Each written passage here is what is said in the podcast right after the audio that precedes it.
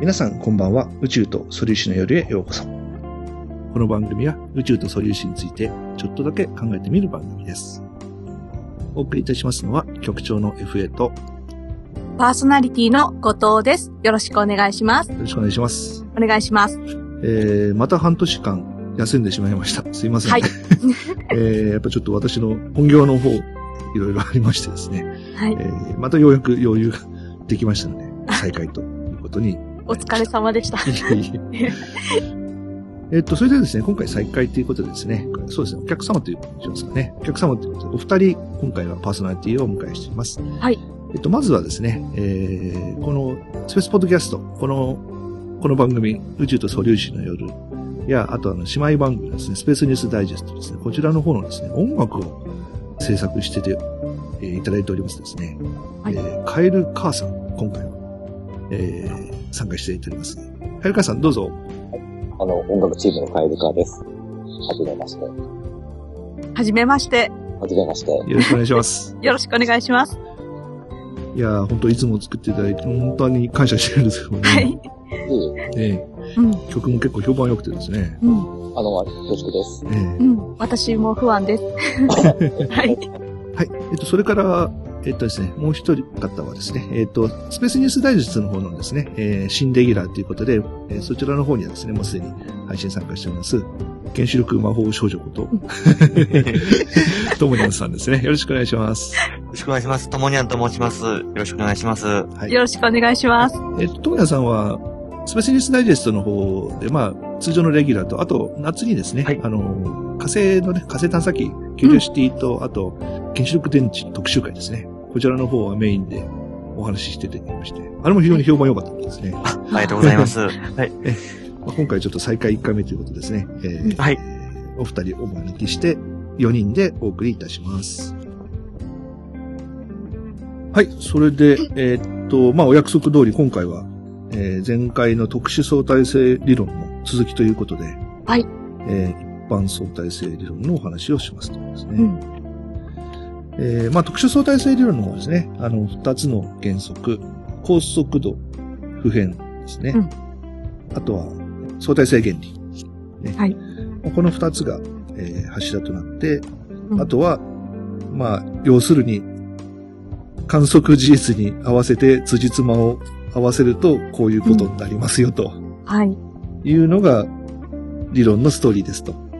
いうことをね、お話ししましたね。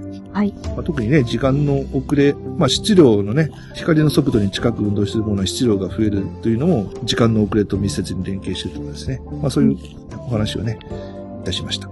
はい。そして今回はですね、えっと、アインシュタインの次に作りました理論、一般相対性理論についてお話しますね。えっと、まあ、アインシュタインさん、まず特殊相対性理論をこう作られて、やっぱり不満があったわけですよ。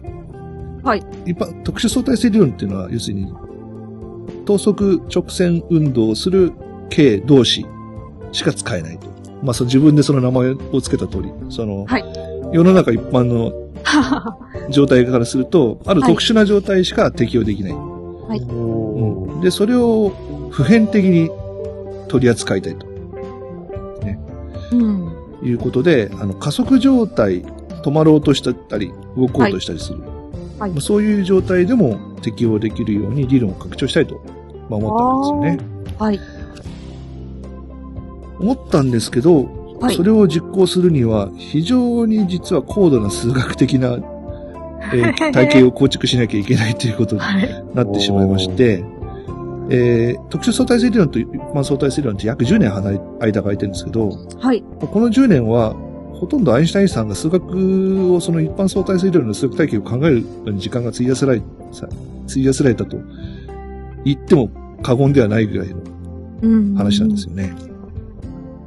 あ, あ、ちょっと質問なんですけど、はいはいはい、あの、等速直線運動にしか使えないんであれば、うん、例えば、こう、円を描くような運動もそれはダメだったんですか？そうなんです。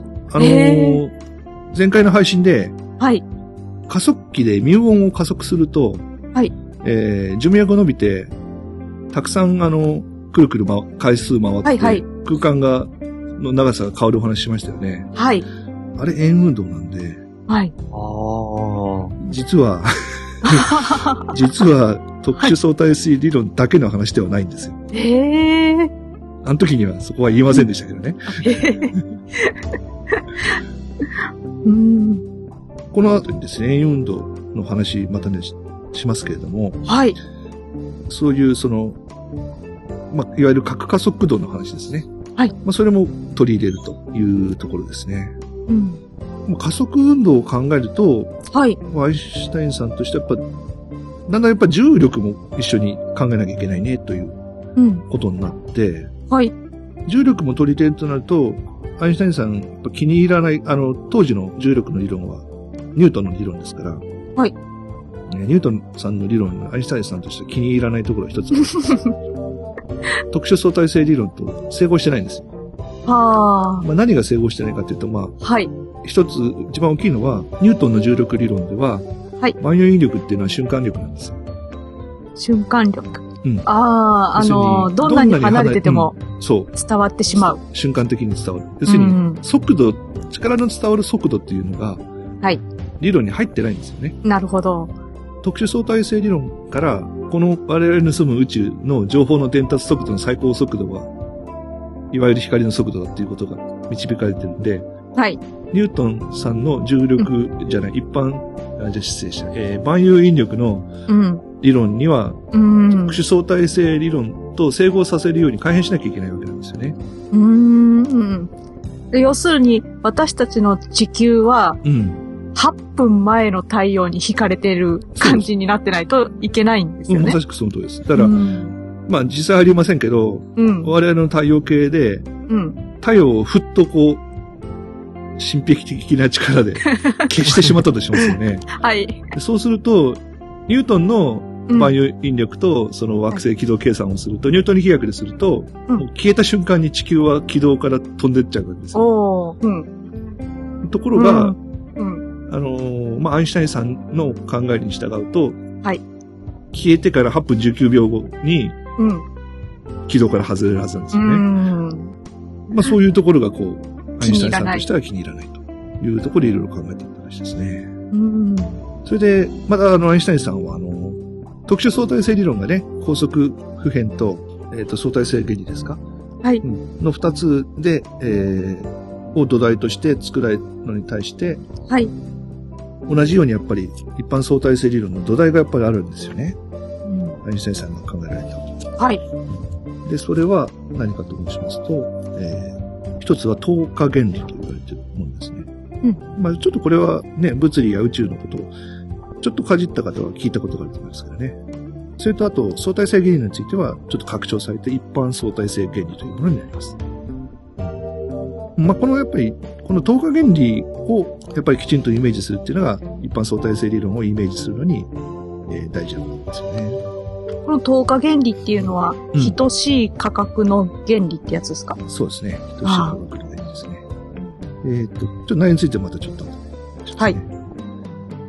えー、っと、それでですね、あのー、特殊相対性理論の話をしたときは、えー、数式の話も少ししました。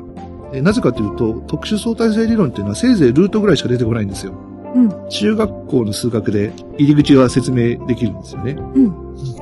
うん。えー、っと、ところがですね、一般相対性理論の最終的な解結論。はい。えー、アインシュタイン方程式と呼ばれる重力場の方程式。これはですね、えー、十元連立方程式で、かつ非線形変微分方程式なんですよ。十元十十元連立で、なおかつ非線形変微分。ああ。なんですよ。に元、さん元と、はい。要する数字が増えていくのの 10, 10元ですね。そう、そうですね。ええー。まあ、アインシュタインさんが 10, じゅうねんかかったぐらいなんでですね。はい。うん。まあ、重力場の方程式っていうのは、空間の歪みイコール物質が持ってるエネルギーというのが、その方程式なんですけども。うん。うん。えー、っと、要するにこれを計算していくととてもじゃないけど、ポッドキャストで言葉で説明するのはほぼ不可能なんで、うん、うん、途中の式の話は今回まあほとんどしません。はい。うん。まあ、原理と結論途中なし。はい。うん。まあ、そういう感じでね進めていきますんで、うん、はい。途中を聞かれても私もじゃきちんと全部理解してないし、それをまた説明するのも非常に困難という、口だけで説明するのは非常に困難なんですね。うん。えー、そういう感じでやっていきたいと思います。はい。まあ、あと、もう一つ気をつけなきゃいけないのが、よくあの、相対性理論って間違ってるっていう本とか、ウェブサイトよく見るんですけど、うん。うん。まあ、もちろんあの、すべてが検証されてるわけじゃないんで、はい。ひょっとすると、現実と合ってない。まあもちろん一般相対性理論が現実と合ってないところ、一般相対性理論が理論として成立しなくなる条件っていうのはすでにいくつか分かってるんですけど、はい、それ、それとは別に、もう相対性理論自体が間違っているような話がよくあるんですけど、うん、まあああいうのってよくよくこう見てると、数式で理解じゃなくて、例え話で理解して、例え話を拡張して考えるとおかしいじゃんという。うん、で例え話っていうのは、数式が表しているある一側面だけを説明してるんで、はい。例え話だけ独立して、じゃあこの場合こうなのっていうふうに持ってっちゃダメなんですよ。うん。うん。例えた瞬間に嘘が含まれるんで、はい。うん。あの、その辺がちょっとね、気をつけなきゃいけない。聞いてもらって、例え話で説明するんですけど、それはそ、はい、その時しか適用できない話なんでですね。はい。うん。それを拡張していくと、あれ相対論おかしいんじゃんって話になっちゃうんで、うん。うん、今のところあの、うちの番組としては、まあ、すべては検証されてないんですけど、まあ、ほぼ間違いないというふうに前提でお話を進めさせていただきますんですね。はい。はい。というところで、この、まず、一般相対性理論の土台の肝ですね。えー、等価原理、等しい価格の可の原理。はい。ですね。えー、アインシュタイン曰く生涯で最も素晴らしいひらめき。うーん。うん。で、これは、どういうことかと申しますと、はい。完成質量と重力質量は等しいと。観測事実からですね。はい。まあ、あの、光の速度一定というのも観測事実から来たんですけど、この等価原理も観測事実から、完成質量と重力質量は同じだよということですね。で、言葉で言うとそういうことなんですけど、はい。えー、っと、まあ、物のその重、重さ、重さですね。質量とも言いますけど、はい。えー、っと、まあ、普通、物の重さ測るときって、ね、日常生活だと、こう、測りに、うん、あの、乗せて測るわけですよね。それがバネばかりでも天秤ばかりでも。はい。えー、重力でどれぐらい引かれてるかを測定してるわけですよね。はい。うん。まあ、これは、いわゆる重力質量と言われてるものですね。で、完成質量っていうのは、えー、っと、も、完成力なんで、まあ、イナッシャーの話なんで、物がどれだけ動かしにくいか、完成の法則なんの完成なんで、うん、物というものは、え動かすときに抵抗します。はい。そして、動いているものを止めようとしても抵抗すると。はい。いうのが完成力で、うん、えー、ここで出てくる、えー、力と、重力で受ける力というのは、えー、等しいという前提で、一般相対性理論は作られるんですよね。はい。で、完成質量で物の重さを測るのは、はい。国際宇宙ステーションの中では月にいっかい宇宙飛行士がやってるんですよね。宇宙ステーションの中って、まあ無重力っていうか、まあ微小、ね、微小重力状態じゃないですか。はい。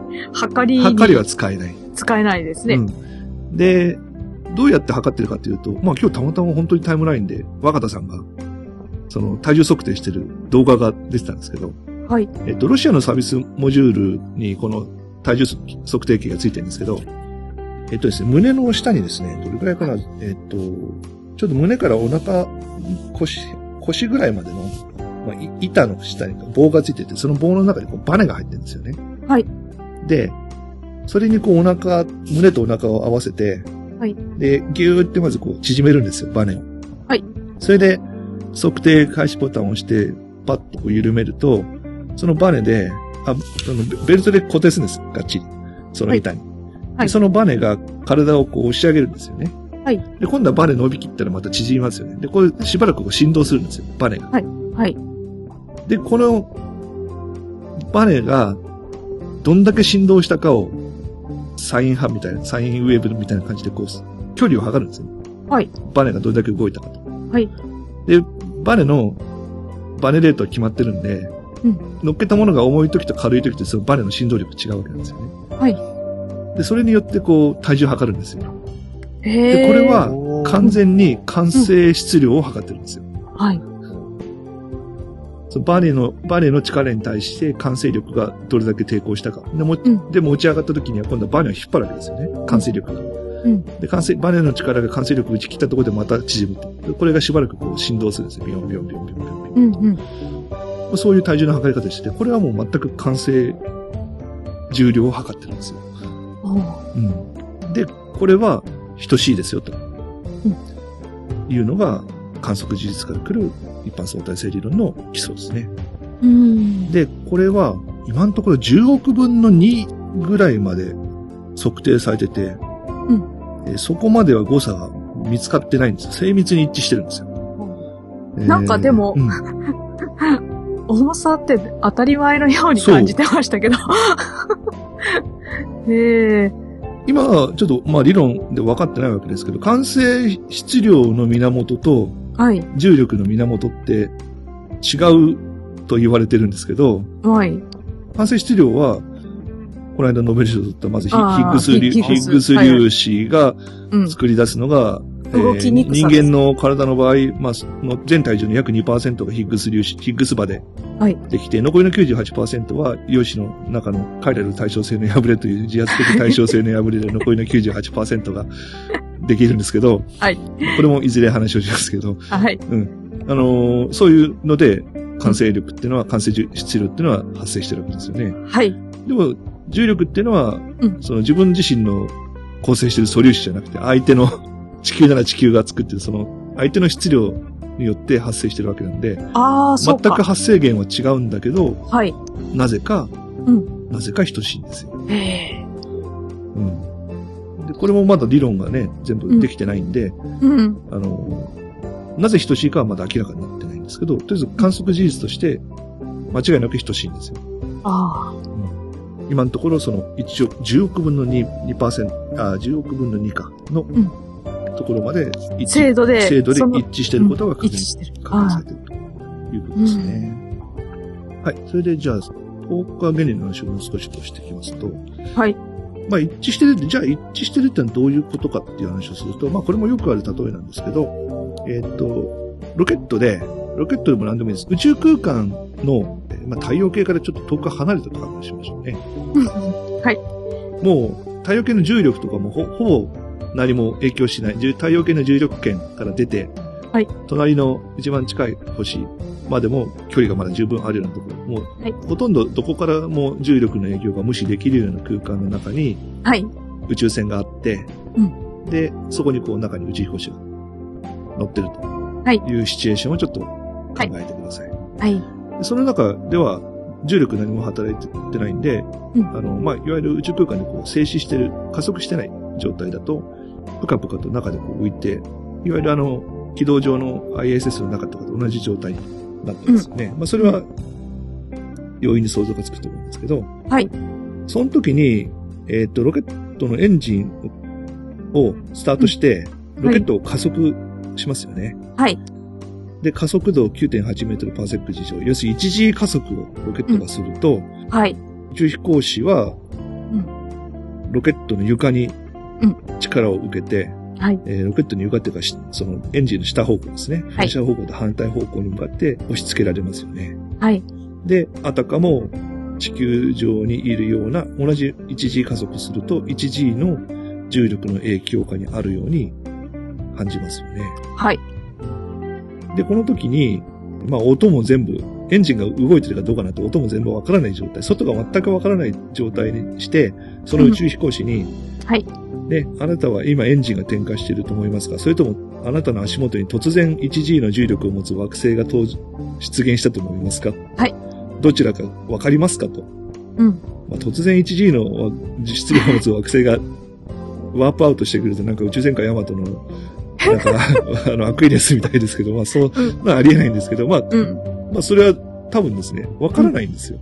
どんな精密な機械を持って測定しても、うん。うん区別のしようがないっていうことなんですかね。うん、えー、だから、はい、とおかであると。加速運動と重力というのは、はい、区別つかない、うん。区別つかないっていうことは同じであると。うん。うん、同じ、これは結、結果的に同じ現象だと。うん、いうことを言ってるんですよね。とおか原理なんですね。うん、あととですね、もうちょっと一段階この等価原理を深く考えますと、はい。うん、これちょっとここの話をするとちょっと混乱する人もいるんですけども、えっと、今度はですね、地球上にいます。はい。えっと、地球の中心を貫通するような深い、深い穴を掘って、うん、えそこにあの、いわゆるエレベーターみたいなのですね。うん、そこにこう、入って、うん落っこと、落っこちた場合。はい。うん。あのー、なんか去年、去年だったかな。えー、もう一年、一昨年なのかな、うん、映画でなんか、地球の中貫通する乗り物が出てきた映画がありましたけど。はい。うん。あの、中心通るときに重力方向が反転するっていうやつでした。はい。そういう状態のときに、じゃあ、エレベーターの中どうなってますかって話をすると、はい。自由落下状態なんで、うん。先ほど言ったその重力の影響を受けない宇宙空間の中に宇宙船がポツンとあるときと同じように、うん。ぷかぷか浮いた状態になる。自由落下状態。うん。ですね。うん。でもこれって、ちょっと考えてみてください。これなんか不思議じゃないですか。不思議、うん、ね、当たり前だから、常識だから、うん、はい。不思議だと思わないと思うんですけど、ちょっと考えてみてください。うん。重力の影響があるとことないとこでこんなに違う。重力の影響がないところだと、それがさっき言ったその、ぷかぷか浮いてる宇宙船を動かす。紐で引っ張ってもエンジンで展開しても磁力で引っ張っても何でもいいんですけど、うん、加速してると、中に乗ってる人間は反対方向に力を受けるわけですよね。はい。船は、船が加速して移動していくわけですよね。はい。で、地球の表面から穴掘って、うん、そこに向かってこう、プチンと紐を切るとビューンと落ちていくわけですよね。うん。その時って、地球の中心に向かって いちジー で加速してるわけですよね。はい。なのに、うん。中の人、力を受けないんですよ。おお、なんとなく。なんか、なんかおかしい。おかしいけど。違います。おかしいっていうか違いますよね。うん、違いますけど。重力に受ける、重力で受けた時の加速と、はい、それ以外の力で、はい。加速された時っていうのは、はい、明確な違いがあるんですよ。うん、はい。じゃあなんで、重力で力を受けた時は、うん。うん力が打ち消されて、何の力も受けてないような状態。うん、どんどんどんどん加速してるんだから、うん、重力を力と考えると、引っ張られてるはずなのに、引っ張られてると感じないんですよ。うん、自由落下状態の時。うん。おお。うん。あの、当たり前のことなんですけど、聞かれてみると、あれって思いますよね。うん、なぜそんなことになるの？はい。これはですね、うん、等価原理が働いてるからなんですけど、はい。重力によって下向きに引っ張られてる加速に、はい。慣性が、はいはい。反発してるんですよ。そうですね。はい。慣性力は上に向かって いちジー で、うん。中にいる人を加速しようとしてるんですよ。うんうん、はい。おー。だから打ち消されて、うん。うん力を感じないんですよ。うん。全然違うものなのに、うん。あの、打ち消してしまうんですね。そうなんです。その別の効果を。うん。だから我々が地球の表面に立ってて、うん、はい。いちジー の力を受けるのは、はい。重力で引っ張られてるけど、その地球の表面のおかげで、下に向かって加速してないんですよね。はい。加速できない状態。うん。だけど重力が、いちジー の重力がかかってるから、慣性力が上に向かって、頭の方に向かって いちジー の加速を慣性力がしてるんですよ。はい。だから足の方に向かって いちジー の力を感じるんですよ。うん。動いてないけど加速状態なんですよ。うん。地球の表面にいるってこと。はい。落っこってるエレベーターの中に入ると、はい。動いてるんだけど加速してない状態に打ち消されてる。うん。はい。これが等価原理の肝なんですよね。うーん。言われてみるとなんか変でしょ？変ですね。うん。なんか、生きてることに自信がなくなってくるようなことを言われる。うん。ええー。うん。等価原理の話は、うん。今の話の前半までの話っていうのはいろんな解説書に出てくるんですけど、はい。もうちょっと本当に言ってることは何だってことは今のにばんめに言ったつくことを考えないといけないんですけど。うん。うん。重力場の中においては、はい。慣性力が重力の反対方向に向かって、常に加速してるんですよ。はい。うん。あの、どこからも私のたちの体から何も噴射してないんですよね。うんうんうん、慣性力が重力と拮抗してるんですよ。はい。非常に不思議なんですけど。それが事実、観測事実から。うん。等価原理ですね。それでですね。はい、えー、じゃあなぜ、まあ、アインシュタインさんとかなぜ重力が働くのかということをこの後考えるんですよね、うんうん、ちょっとまたあの違った思考実験しましょう。あの、はい、まあ、重力がなぜ働くのかっていうのをちょっと地球じゃないもので円運動で考えています。はい、うん、ちょっと大きなメリーゴーランドを用意しましょう、はいえー、メリーゴーランドというか、まあ、宇宙ステーションだよな。宇宙ステーション、えーとはい、あのドーナツ型の宇宙ステーション。ああ、はいはい。うん、ああ、コマみたいな。コマみたいな。え、あの、にせんいちねんとか出てくる、あの、コズミックフロントのオープニングに出てくるみたいな、えー、円形の、はい、えー、宇宙ステーションですね。はい。で、えー、っと、そうですね。ちょっと巨大なやつ考えますか。スペースコロニー、えー、巨大スペースコロニー級。うん。直径が、直径 ひゃくキロメートル にしましょうか。おー。ね、でかいです。うん。えー、直径 ひゃくキロメートル のえー、スペースコロニーの円周は何キロメートルになりますか？中学校の算数じゃない数学の問題ですが。さんびゃくじゅうよんキロメートル。はい、約さんびゃくじゅうよんキロメートルですね。はい。で、このね、中心に、まあ、後藤さんがいるとしましょう。はい。うん。それで、コロニーの内側のですね、壁の上に、まあ、友也さんがいるとしますよね。はい。で、それで、このコロニーを、えー、まあちょっと、亜高速で回すとしますよね。うん。ともにゃんさん大変、ね。もう、ぺしゃんこですね。ぺしゃんこですね。えー、ちょっと亜高速じゃないと、速度遅くても同じなんですけど、まぁ、あ、ちょっと亜高速で考えましょうね。はい。で、そうすると、うん、中心にいる後藤さんから見て、はい、あ、で、ともにゃんさんはですね、いちキロメートルのその長い、あの、メジャーを、メジャーっていうか、あの、巻き、巻き尺持ってるとしますよね。はい。はいで、それをこう いちキロメートル で伸ばして、ともやさん円周を測るわけですよ。ああ、はい。うん。で、停止状態で測ると、いちキロメートル の巻き尺をさんびゃくじゅうよんかいやると、元と戻ってくるんですよね。うん、はい。で、さんびゃくじゅうよんキロありました、ということを、後藤さんに報告するわけですよ。はい。で、これで、えー、コロニーを今度ね、亜高速で回転させると、どうなるかというと、うん、まあ、あの、円運動なんですけど、まあ、瞬間瞬間を考えれば、後藤さんから返して視線方向に直角に、ある瞬間だけは直線運動してると見なすことができるんですよね。あ、そうですね。うん、はい。接点、接線の方向に。接線方向に。はい。そうですね。そうすると特殊相対性理論の効果で、ともにゃんさんが持ってる いちキロメートル の巻き尺が縮むんですよ。うん。縮みますね。ありますね。うん。で、これが特殊相対性理論の時にお話しした宇宙船の長さを測る場合は、宇宙船自体も縮むんで、はい。物差しが縮んでも宇宙船も縮むんで、ともにゃんさんは宇宙船の長さが変わらないと感じるわけですよ。はい。ところが、うん。一周ぐるっと回ってるスペースコロニーは、うん。亜高速で回っても一周は繋がったままなんですよね。おー、そうですね。はい。で、これはだから変わらないんですよ。うん、見た、見た目変わってないように見える。うん。ただ、亜高速で縮んだ物差しを持ったともにゃんさんが、円周を測ると、うん。うんさんびゃくじゅうごとかさんびゃくじゅうろくとかになるんですよ。うん。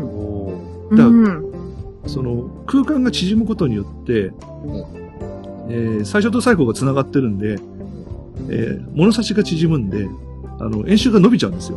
はい。はあ。あの、後藤さんから見ると。はい。縮んだ物差しで測ってる。うん。で、ともにゃんさんから見ると、自分縮んでないんで、さんびゃくじゅうよんかいなんですけど。うん。後藤さんから見るとさんびゃくじゅうよんかい以上、ともにゃんさんが測ってくれるんですね。うん。そうするとどういうことが起こるかというと、はい。円周率が π じゃなくなるんですよね。そうですね。そう思いました。さんてんいちよん じゃなくなるんですよ。はい。ということはどうなってるかというと、うん。円周がさんびゃくろくじゅうどより角度が増えるんですよね。うん。あー、なるほど。うん。さんびゃくななじゅうどとかになってるんですよ。あー。うん。はい。ずっと。そう。なるほど。で、これをね、あの、一般相対性理論の世界で説明する言葉を使うと、余剰角と言うんですよ。さんびゃくろくじゅうど以上に空間に角度が含まれちゃうんですよ。はい。これがね、空間が歪んでるってことなんですよ。なるほど。なるほど。そうするとどういうことが起こるかというと、はい。余剰角が起こると、はい。重力の反対の力が起きるんですよ。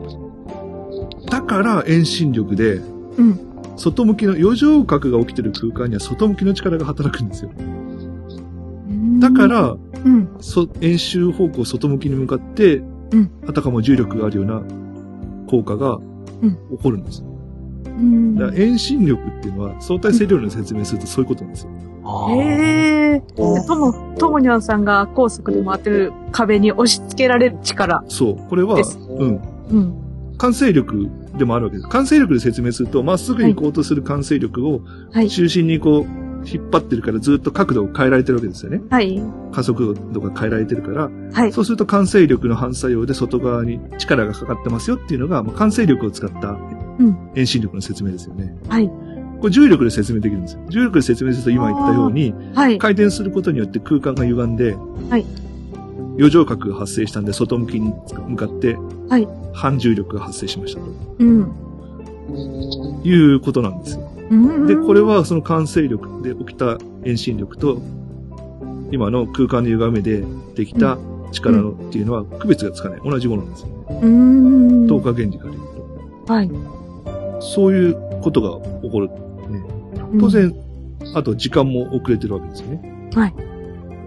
だから、いちじの遠心力で加速度をつけた空間のところでは、当然、亜高速で動いてるので、うん、えー、ともやんさん、時間が遅れてるわけですね。中心にいることをさんかい見ると。はい。だ重力の影響に受けてるところは時間も遅れるんですよ。うん。だ重力場によって時間は遅れるんですよ。そういうことがまず一つ言えますと。時間も遅れるし、空間も歪む。そう、空間も。うんうん、もうこういう状態の時にはもうだから区別はつかない。中にいる友也さんは、まあ、外にだからね、うん、回ってるってことを知らなければ、外に重力源があるのか、うん、遠心力で回ってるのかって、そ窓がなければ分かんないよって。分かんない。ああ、うん。そういうことをなんですよ。等価原理とよると余剰角ですね。はい。じゃあ重力引きつける力の方はどうなってますかって話ですね。はい。えー、ここでですね、今度はその測地線という考え方、これは地図の方でね、出てくる話なんですけど、はい、えー、考え方が出てくるんですけど、えー、っとですね。関係があるようなないような話かもしれないんですけど、はいはい、私は重力についていつも不思議に思ってることなんですけど、はい、じ地球、あの、逆にね、中性子星とかはちっちゃくなるから、はいはい、すごい限りなく点に近い感じはするじゃないですか。はいはいはい、でも、でも、地球って重いから いちジー の重力発生させてるんだけど、はいはい、やっぱり地球はそれなりの大きさがあるじゃないですか。はいはいはいはいはい、その いちジー ってのは、あの、なんかこう、学校のテストでは、中心にその力がかかるとするみたいな感じであいつも力点ですね、はいはいはい、そうそうそうやってるんだけど、はい、実際にはその地球っていう大きさがその いちジー を発生させてるじゃないですか。大きさっていうか、まあ、まあ、密度ですね、うん、はい、はい、うん、そうですよね、密度というかある塊が、はいはい、うん、それがなんかすごく不思議な感じがするんですよね。点点に点というか、なんで中心にかかるのかなとか。ああ、中心に向かってかかるだけですよ。向かる中心にかかるわけじゃなくて。はい。だって、点にするとブラックホールになっちゃうから。うん。だから、点にしてブラックホールになっても、はい。地球の半径分離れると いちジー なんですよ、加速度。質量変わんないから。あー。はぁ、あ、はぁはぁはぁ。うん。うん。だから、質量に応じて重力の力は決まるから、はい、地球が今のこのサイズでもブラックホールになっても、うん、中心から地表までの距離と同じだけブラックホールから離れたら いちジー なんですよ、そこの重力の強さ。うん。なるほど。その、質量が、中心、うん、質量の、うん、えー、その質量の元からの距離によって決まるっていう感じですか、ね、うんうん。そうそうそうそう。うん。だから、ある範囲に容積に分布してようと、うん、その、昔、物理学の考え方みたいに質点みたいな、その点で考えても、はい、重力、発生して重力が変わらないんですよね。ああ。うん。だから、よくアニメで、はい。あ、あれもそうですよね。トップを狙いとかもそうですけど。雷王星を、あの、えー、重力縮退させて、ブラックホールにするんですけど、はい。ブラックホールになった瞬間に、うん、空間に渦巻きができて、うん、その周りにいた宇宙怪獣たちがガーッと吸い込まれていくんですよ。うん。いや、ありえんでしょ、と。いや、雷王星がブラックホールになっても、近くまで行かないと吸い込まれないわけですよ。なるほど。うん。今までライオン星の周り普通に周回軌道回ってれば、うん、ライオン星がブラックホールになろうとなる前と同じところに飛んでれば普通に周回軌道に入ってるんですよ。何も変わらないんです。ところが普通アニメとかで、うんうん、星がブラックホールになると急に重力が強くなるんですよ。なるほど。その、その増えた重力どっから持ってきたのって聞きたいんですけど、まあそういう話ですよね。ああ、うん、はい。わかりました。はい。はいうんえー、っとですね、まあちょっと回りくどくて、うん、なかなか難しいんですけど、今度はだから、あの、じゃあ、惑星の表面とかの曲がりっていうのはどうなってるかって話ですよね。はい。で、まあ地球儀を考えてもらって、うんえー、そうですね、まあ赤道上にしますか。えーうん、赤道上のどこでもいいんですけど、まあ、例えば、うん、赤道上だから、パナマから太平洋こっち側は、インドネシアぐらいですかね。のところ、Aに 点を結ぶ一番近いルートは、どんなルートですかという話をして考えます、うん。地球の表面を通ってですよね。いや、表面じゃなくて地球上のに点。に点で。に点でだったら、なんか地面を潜っていったら近い感じですね。一番近いのは、うん、トンネルを掘っていくのが一番近いですね。うんうんまあ、表面って話をすると、まあ、赤道だから赤道に沿ってこう行くのが一番近いと。はい。で、これが赤道からちょっとずれると、うん、例えば東京とニューヨークの間をに点で結ぶと、はい。えー、まあ、地球儀の上でこうまっすぐやると、うんえーまあ、その線は体験コースですね。はい。その線っていうのはこう、結局平面にした地図を平面にすると、えー、曲がった線引かれるわけですか、体験コースって。あの、メルカトル。メルカトル図法とかにするとこう曲がってます、ねはい。曲がってしまいますね、うん。でもあの、飛行機の航路でこう、北極の方に一回上がってって、ニューヨークに降りていく感じの線がいつも引いてあるけど。うん、そうですね。はい、うん。ということなんで、その、うん、空間においてですね、一番その近い点というのは、その、球においてはその曲がった線になるわけですよね。はい、なりますね。はい。うんで、えー、局面上の一番最短距離のまっすぐな線っていうのは、まあ、まあ、地図の用語から来てるんですが、測地線。測る地面の地の測地線っていうんですよね。はい。はいうん、要するに、地球儀の東京の位置に糸の端っこを置いて、ニューヨークの位置に糸の端っこを置いて、うん、糸がピンって張れる、できるだけ引っ張った時のルートですよね。うん、そうですね。うん。うん、はい、はいまあ。そういう風に曲がってると。はい。でだから地球の軌道上回って例えば アイエスエス とかもそうなんですよね。あれはだから自由落下してるわけじゃないですか。まあ、はい、軌道力学の話なんですけど、はい、でも落下してんだけど曲がってるじゃないですか、うん、でこれなんで曲がったルートを彼ら アイエスエス は通ってるのと、うんうん、いう話をすると、うん、あれはだから アイエスエス は自由落下してるんでまっすぐ落ちてるんですよ、はい、ところがまっすぐのルートというのがあの速度だと軌道よんひゃくキロの地球の表面からよんひゃくキロのところの周りをぐるっと円を描く軌道というのがまっすぐな線、うん、それだけ空間が曲がってるということなんですよ。曲がってるように見えないけどおー、うん、だから平らなまあ、えーと、我々でいうさん次元空間をちょっとに次元にちょっとひとつ次元をね落として考えますとはい、うん次元を落とすっていうのは局所的に二次元を考える。要するに地球でっかいじゃないですか。はい。で、昔の人は地球が曲がってる、丸なんて分からなかったわけじゃないですか。はい。うん。ということは、平らな世界に住んでる人から言うと、うん、平らに見えるわけですよね。はい。小さい、あの、小さい局所的なことだけ考えると、うん、平らに、平らな世界に住んでると見えるわけですよ。はい。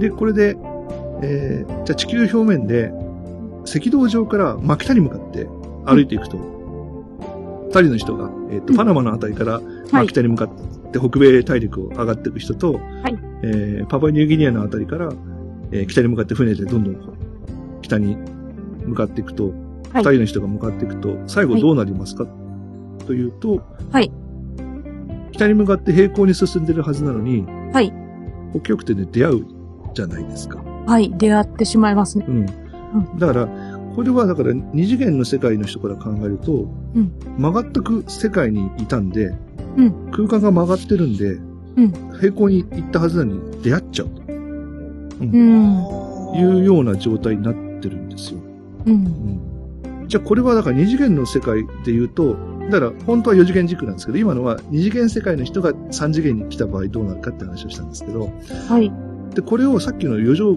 核の話と反対すると、今度は欠損核という話になるんですよね。あ、うん。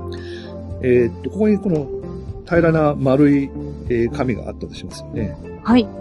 でそこに、えー、さんびゃくろくじゅうどのこの円状の丸い紙、そこに例えばまあ何度でもいいですよ、じゅうごどぐらいでいいですか、じゅうごどぐらいその、えー、中心からお扇状っていうか、その、うん、あの、えー、ピザのワンピースみたいな感じでこう、はいはい、切り取ってもらって、はいはい、でそれをこうペタッと貼ると、うん、別にじゅうごど、さんびゃくろくじゅうどからじゅうごど引くとその紙どうなりますか、うんうん、というとこうちょっとお皿状になるわけじゃないですか、うん、はいなりますね、うん、だからさっき言ったように平行に歩いてたはずなのに中心になるといつの間にか合っちゃう状態っていうのは、うん、平らな空間から角度を切り取られてる状態なんですよね。はい。これが欠損角という。ああ。で、空間がさんびゃくろくじゅうどから空間が減ると、うん、重力が発生するってことなんですよ。さっきは物を回すと角度が増えて、はい、外向きの力が入ってたんですけど、はい、質量によって空間が切り取られる、ちょっとギュッて縮められると、歪むと、はい一周がさんびゃくろくじゅうどで減るんですよ。おー。わずかに、地球ぐらいのわずかに減るんです。はい。その減った欠損角の分、空間が歪んで、はい。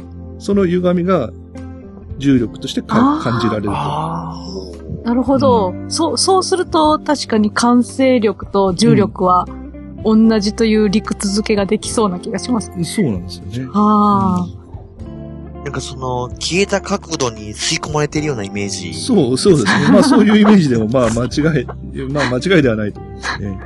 ええー。うん。で、この余剰角と欠損角っていう話は、まあ、これも重力のその発生の空間が曲がるとどうなるかっていう話をすると、うんえー、よく出る話で。じゃあこのその欠損角が起きてる状態っていうのがよく見る、あの、こう、グリッドがこう、縦横の四角が引いてるゴムの上に、はい、物を置くとギュッて曲がって、えー、空間が曲がってますよって説明するじゃないですか。はい。あの曲がってる状態っていうのは、実は角度が減ってるわけですよ。減ってるんですね。だから、その表面にゴム、ゴムであのグリッドのやつを作って、うん、実際にこう重い球を置くと、あのトランポリンの真ん中に、あの、ボーリングのボールをぴょんと置くと、うん、微妙に凹む感じ。凹むじゃないですか。はい。あれはだから、平面、うん元々の平らな平面から考えると、うん、もうあれだけで角度減ってるんですよ。ああ、はい。だから円の中心角がさんびゃくろくじゅうどじゃない、三角形の内角の和がひゃくはちじゅうどじゃない空間になってる。はい。非ユークリッド幾何学の空間ですね、うん。はい。うん。数学の用語で言うと。はい。うん。三角形の内角の和がひゃくはちじゅうどじゃない状態になった時に重力っていうのは起きますよと。うん。うんいうことをアインシュタインさんは、うん、等価原理から気がついたことです、うん、ああ、うん、でよくあの話によく聞かれるのが エスエヌディー でも一回話したことあったんですけど、あの光も重力で曲がる重力レンズという効果があるじゃないですか。はい、ありますね、うん、あの遠くの銀河がふたつに見えたりする。そうそうそう、はい。であの後藤さんに前聞かれたんで、まあ不思議だった話だったんですけど、はい、その質量がないのになんで光や重力で曲がるんでしょうねという。はいはい。うん、話、後藤さんとした記憶があるんですけど。そうですね。うん、光のあの光子って重力がないから、そうそうそうそう、あ、質量がないから高速で走れるのに曲がっちゃうんですよね。うん、そう。重力の銀河の力、うん。そう。うん。素粒子レベルの話をすると、ちょっとよくわからなくなっちゃうんですけど。はい。アインシュタインさんは結局、素粒子的な話をしてないんですよね。うん。要するに、重力っていうのは、えー、そういう力ではない。電磁気力は、うん、電磁場の中を光子がやり取りされることによって起きる力なんだけど、うん、アインシュタインさんが言ってるのは、もっとマクロの世界の話なので、そういう重力っていうのは、そういう力のやり取りじゃないと。うん、空間が曲がってて、曲がった空間を滑り落ちていくことイコール重力だと。はい。うん。言ってるわけなんですよね。うん。だから、うん、光も質量と関係、質量っていうかまあ、そのポテンシャルエネルギーってやつ、要するに光も質量はゼロな、静止、完成質量はゼロなんだけど、うん、エネルギーを持ってるわけですよね。で、はい、質量イコールエネルギーだから、はい、エネルギーがあれば、うん、要するに空間の歪みは影響を受け持った。はい。いうことなんで、ポテンシャルエネルギーってものを持ってれば、うん、えー、空間の歪みの影響を受けちゃいます。うん。いうことですね。うん。うん。それで、まあ、実際にその重力レンズとかいう、えー、効果もあって、実際に光が曲がってるという観測事実があるわけですね。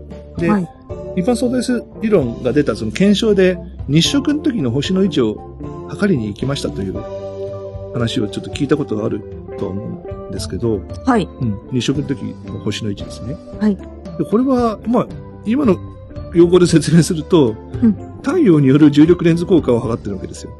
うん。うん、まあ、星がこう太陽がない状態で見える星と太陽の脇を、うん、太陽がそこにあると、うん、太陽の重力レンズで星の位置がこう変わりますよと、うん、いうことを日食の時に観測しましたというのが、うん、その日食による一般相対性理論の検証なんで。いつもは見えないからですね。太陽の脇の星は。そうそうそう。脇の星は見えないから。うん、日食の時に見える。日食の時に見に行ったんですね。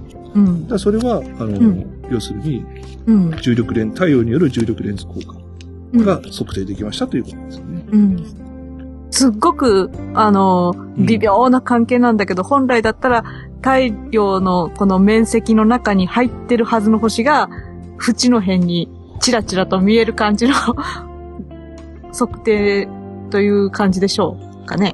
いや、えっとですね、今実際に観測するとですね、うん、はい、えっと、視野角でにどぐらいの範囲内のものの星の位置結構動いてますね。ええー、そうなんですか。うん、あ、そうか、太陽近いからですか。えっとね、太陽の大きさがですね、だいたい視野角でですね、コンマごびょうより、えっと、いちどだから、えー、だから、えー、さんびゃく、ひゃくはちじゅうど。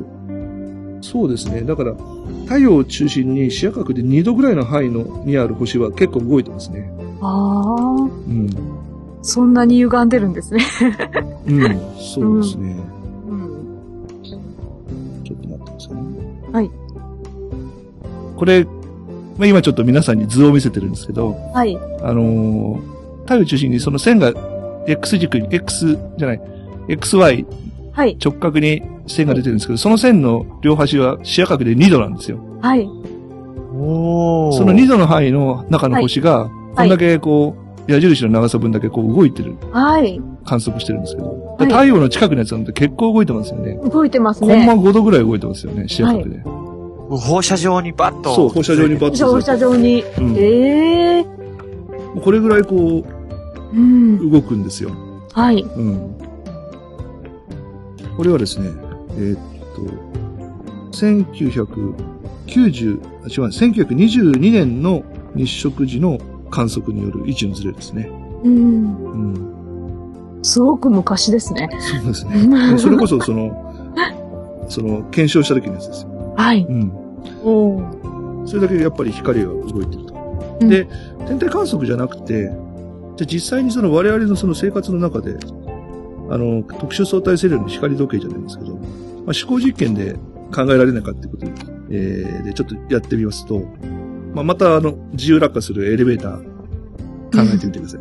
はい。で、まあ、後藤さんが今度は、ちょっと地上、地球の重力の影響がない、地球から結構離れたところ、うん、はい、から見てると。おーい。で、ともにょんさんがエレベーター箱に入りますと。はい。で、懐中電灯、エルイーディー の懐中電灯を持って、あ、レーザーポインターでもいいや。レーザーポインターを持ってて、カチッとつけると、トモリアさん、片方の壁に背をつけてる、つけた状態でレーザーポインターをつけると、うん、正面の壁にそのレーザーポインターのポイントがこう出るわけですよね。はい。で、この状態で、紐を、エレベーターつってる紐をブチッと切って、エレベーターを、えー、地球の中心に向けて自由落下させると。はい。そうすると、えー、トモリアさんから見ると、うん、どうなってるでしょうか。えー、光を、もう前を、もう本当に前を照らし続けている状態。そうですね。あの、ね、何も変わらないはずなんですよ。まあ、うん、あの、中は無重量状態になるんですけども、はい、光は変わらず正面を照らしてるはずなんですよね。はい。で、後藤さんから光の軌跡を見ると、うん、さあどうなってるでしょうか、はい、うん、なんか放物線みたいに見えてる。そうなんですよ。あれや、箱が落ちてるんで、だから、うん、そのエレベーターの箱の長さ分、光が届くのに時間かかるんですよね。はい。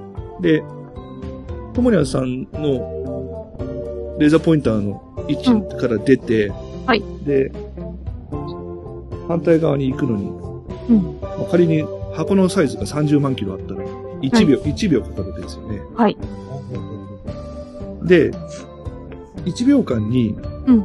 えー、プチンと来た瞬間いちびょうごはですね、よんてんきゅうメートル下がっ、ともにゃんさんから見るとさんじゅうまんキロ先の同じ位置に当たってるんだけど、その同じ位置っていうのは後藤さんから見るといちびょうごには よんてんきゅうメートル下がってるんで、はい、光は自由落下させると よんてんきゅうメートル下がるんですよ。はあ。うんうん。ともにゃんさんから見るとまっすぐなんだけど、うん。地球の重力圏外の後藤さんから見ると、うん、はい。重落下させると光も同じ いちジー で落ちてるんですよ。うん、はい。それは曲がったように見えますね。そう。はい。曲がったように見えるってことは観測事実として曲がるっていうことですよ。はい。ああ、なるほど。僕から見たらちゃんとまっすぐなんですけど、うん、はい。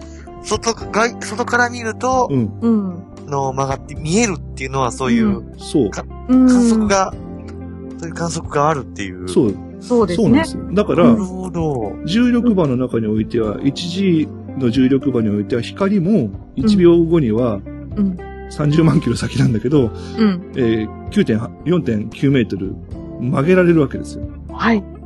だから いちジー の重力場というのはそんだけこう空間が曲がってるってことなんですよ。えー、そのと、その、その中にいると、はい。まっすぐ行ってるんですよ。ともりゃんさんから見るとまっすぐなんですよ。ああ。だけど、それは曲がった空間の中のまっすぐなんで、はい。曲がりの影響を受けない外から見ると、はい。曲がってるんですよ。うん、うん。だから光も曲がりますよというのが、うーん。一般相対性理論の等価原理の話から、自己実験を増やし続けていくと出てくる結論なんですよ。はい。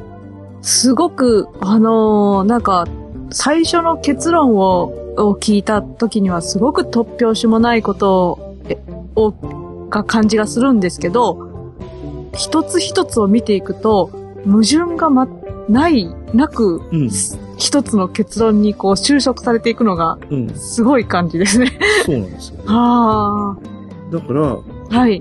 光もちゃんと いちジー で落ちるんですよ。うん、はい。はあ、うん。ここまでいいですかね。はい。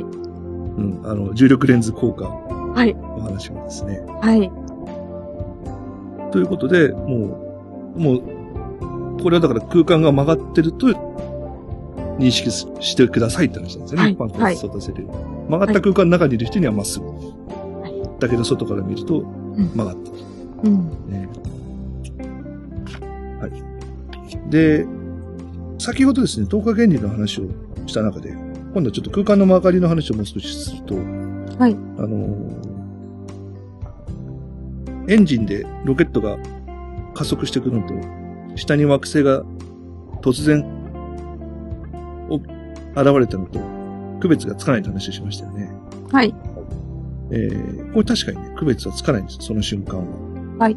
ところがですね、えー、力を受けてる状態では区別がつかないんですけど、はい、無重量状態か重落下してるかっていうのは区別つくんですよ。ですから、うん、重力の影響も力も受けずにエンジンもかけずに重力の影響のない宇宙空間で、はい、全く船を動かさないで中でプカプカ浮いてるともにゃんさんは、はい、自分が、えー、重力の影響にないってことは実はわかるんですよ。重力場の中で、はい。えー、落っこって アイエスエス みたいな状態ですね。重力場の中にいるんだけど、重落下状態だから、慣性力との打ち消しで、はい。重力を感じない状態。はい。この違いは分かる、はい、分かるんですよ。実は。それは、空間が曲がってないのと曲がっているのと関係があるんですか、うん、そう、そうなんですよ。はあ。だから、ぷかぷか浮いてるっていうのは空間がまだフラットな状態。はい。ですね。で、はい、重落下状態っていうのは、その、曲がってる空間の中を滑り落ちてるんで、うん、滑り落ちてるってことは、その空間に差があるんですよ。曲がり方に。おー、はい。はい、えー、というところで、ちょっと途中なんですけれども、スペースポッドキャストのもう一人のパーソナリティ、今回この番組としては初参加なんですけど、小池さんがですね、えー、ご仕事終わって帰ってきたのでですね、ここから参加になります。小池さんどうぞ。はい、こんばんは、お邪魔します。あえっ、ー、と、に、さんかい前から、えっ、ー、と、スペースポッドキャストの方でお世話になっておりますというか、茶々入れをしております、小池と申します。よろしくお願いします。よろしくお願いします。よろしくお願いします。えっ、ー、と、ね、年末にあの、ツイッターの宇宙クラスターの忘年会の場でですね、えっ、ー、と、私が、えっ、ー、と、私と契約して、ポッドキャストのパーソナリティにならないっていうふうに、えー、お誘いしてですね、ちゃんと説明をせずに。酔っ払って不思議な書類にサインをしたら、いつの間にかパーソナリティに。という感じで加入させておるんですね。はい。えっ、ー、と、詳しいですね、話は。まあ、あの、スペースニュースダイジェストのバックナンバーを聞いていただくということで、はい。えっ、ー、と、こちらの方はちょっと話を続けますね。えっ、ー、と、今度は宇宙空間をポカポカ浮いてる状態と、重力場の中を落下してる状態っていうのは、これは実は区別がつくんですよ、という話をします。はい。ですね、天体の重力はですね、完全に消すことができないということなんですよね。空間が曲がってるせいなんで。うん。はい。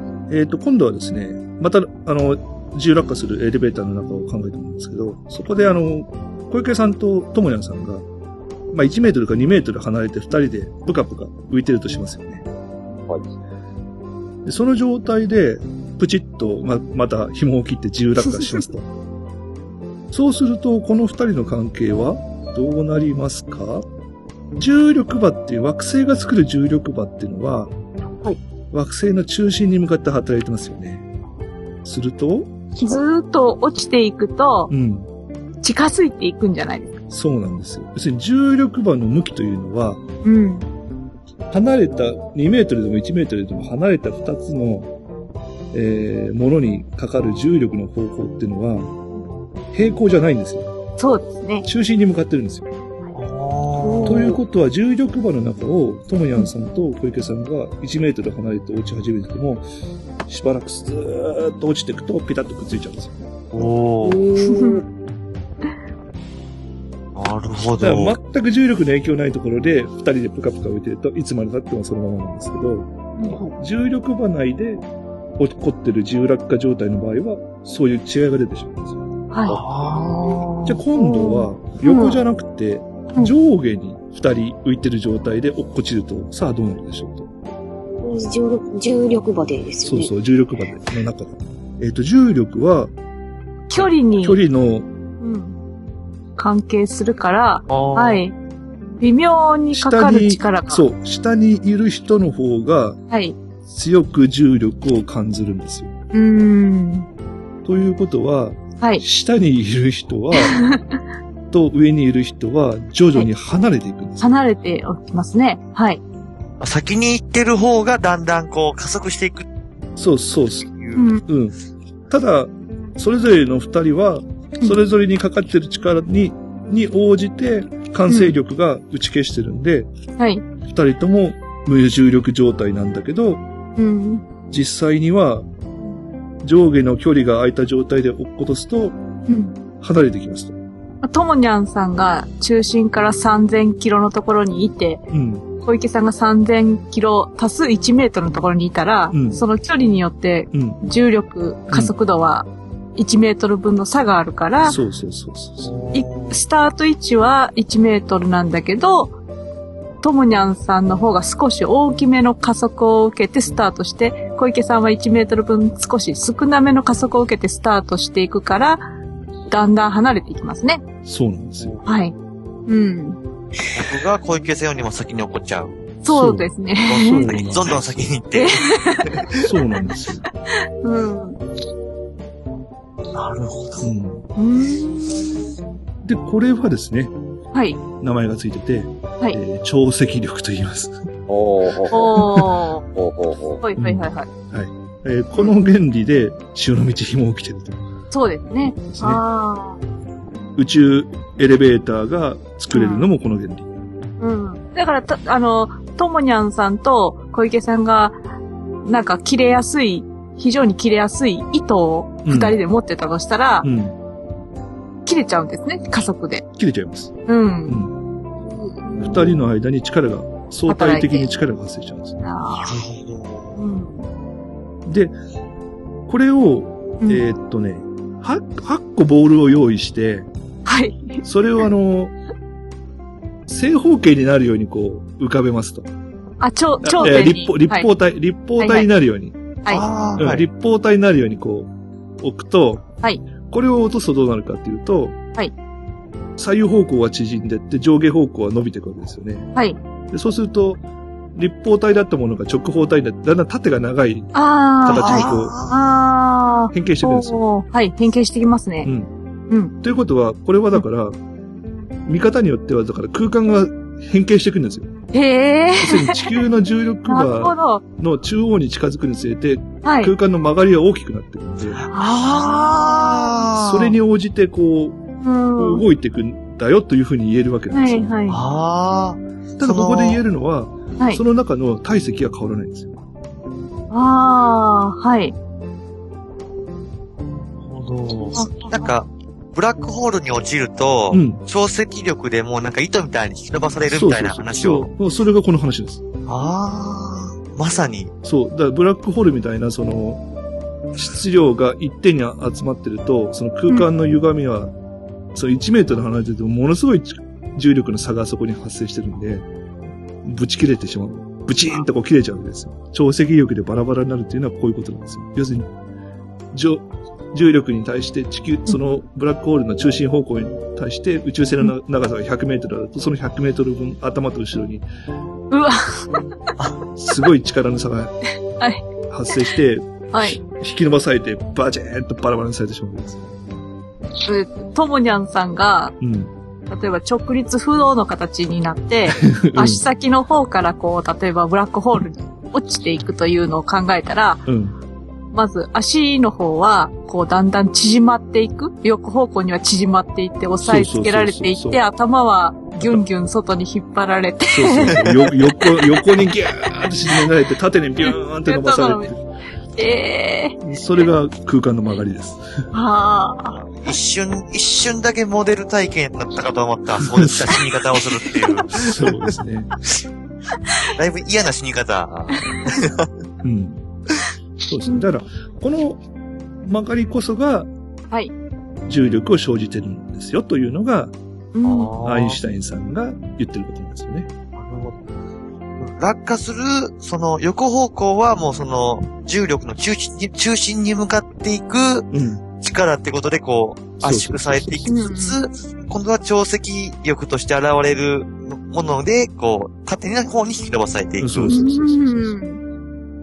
なるほど。うん。潮汐力っていうと、あの、木星に、シューメーカー彗星が落ちるときに。ああ、そうですね。バラバラにされて、うん。バラバラにされて落ちてた。シューメーカーレビュー彗星が。はい。うん。だ今回の、あの、あれです。アイソン彗星が太陽に近づいたから、バラバラにされたじゃないですか。それもこの潮汐力によって、その構造上弱いところがバキッといった。はい、バキッといった。はあ。うん空間の歪みがそういう潮汐力とかとして現れる。そう。そういうことです。なるほど。そういうことなんですよ。うん。どうですかね。意外と身近だった。そうなんですね。うん。はい。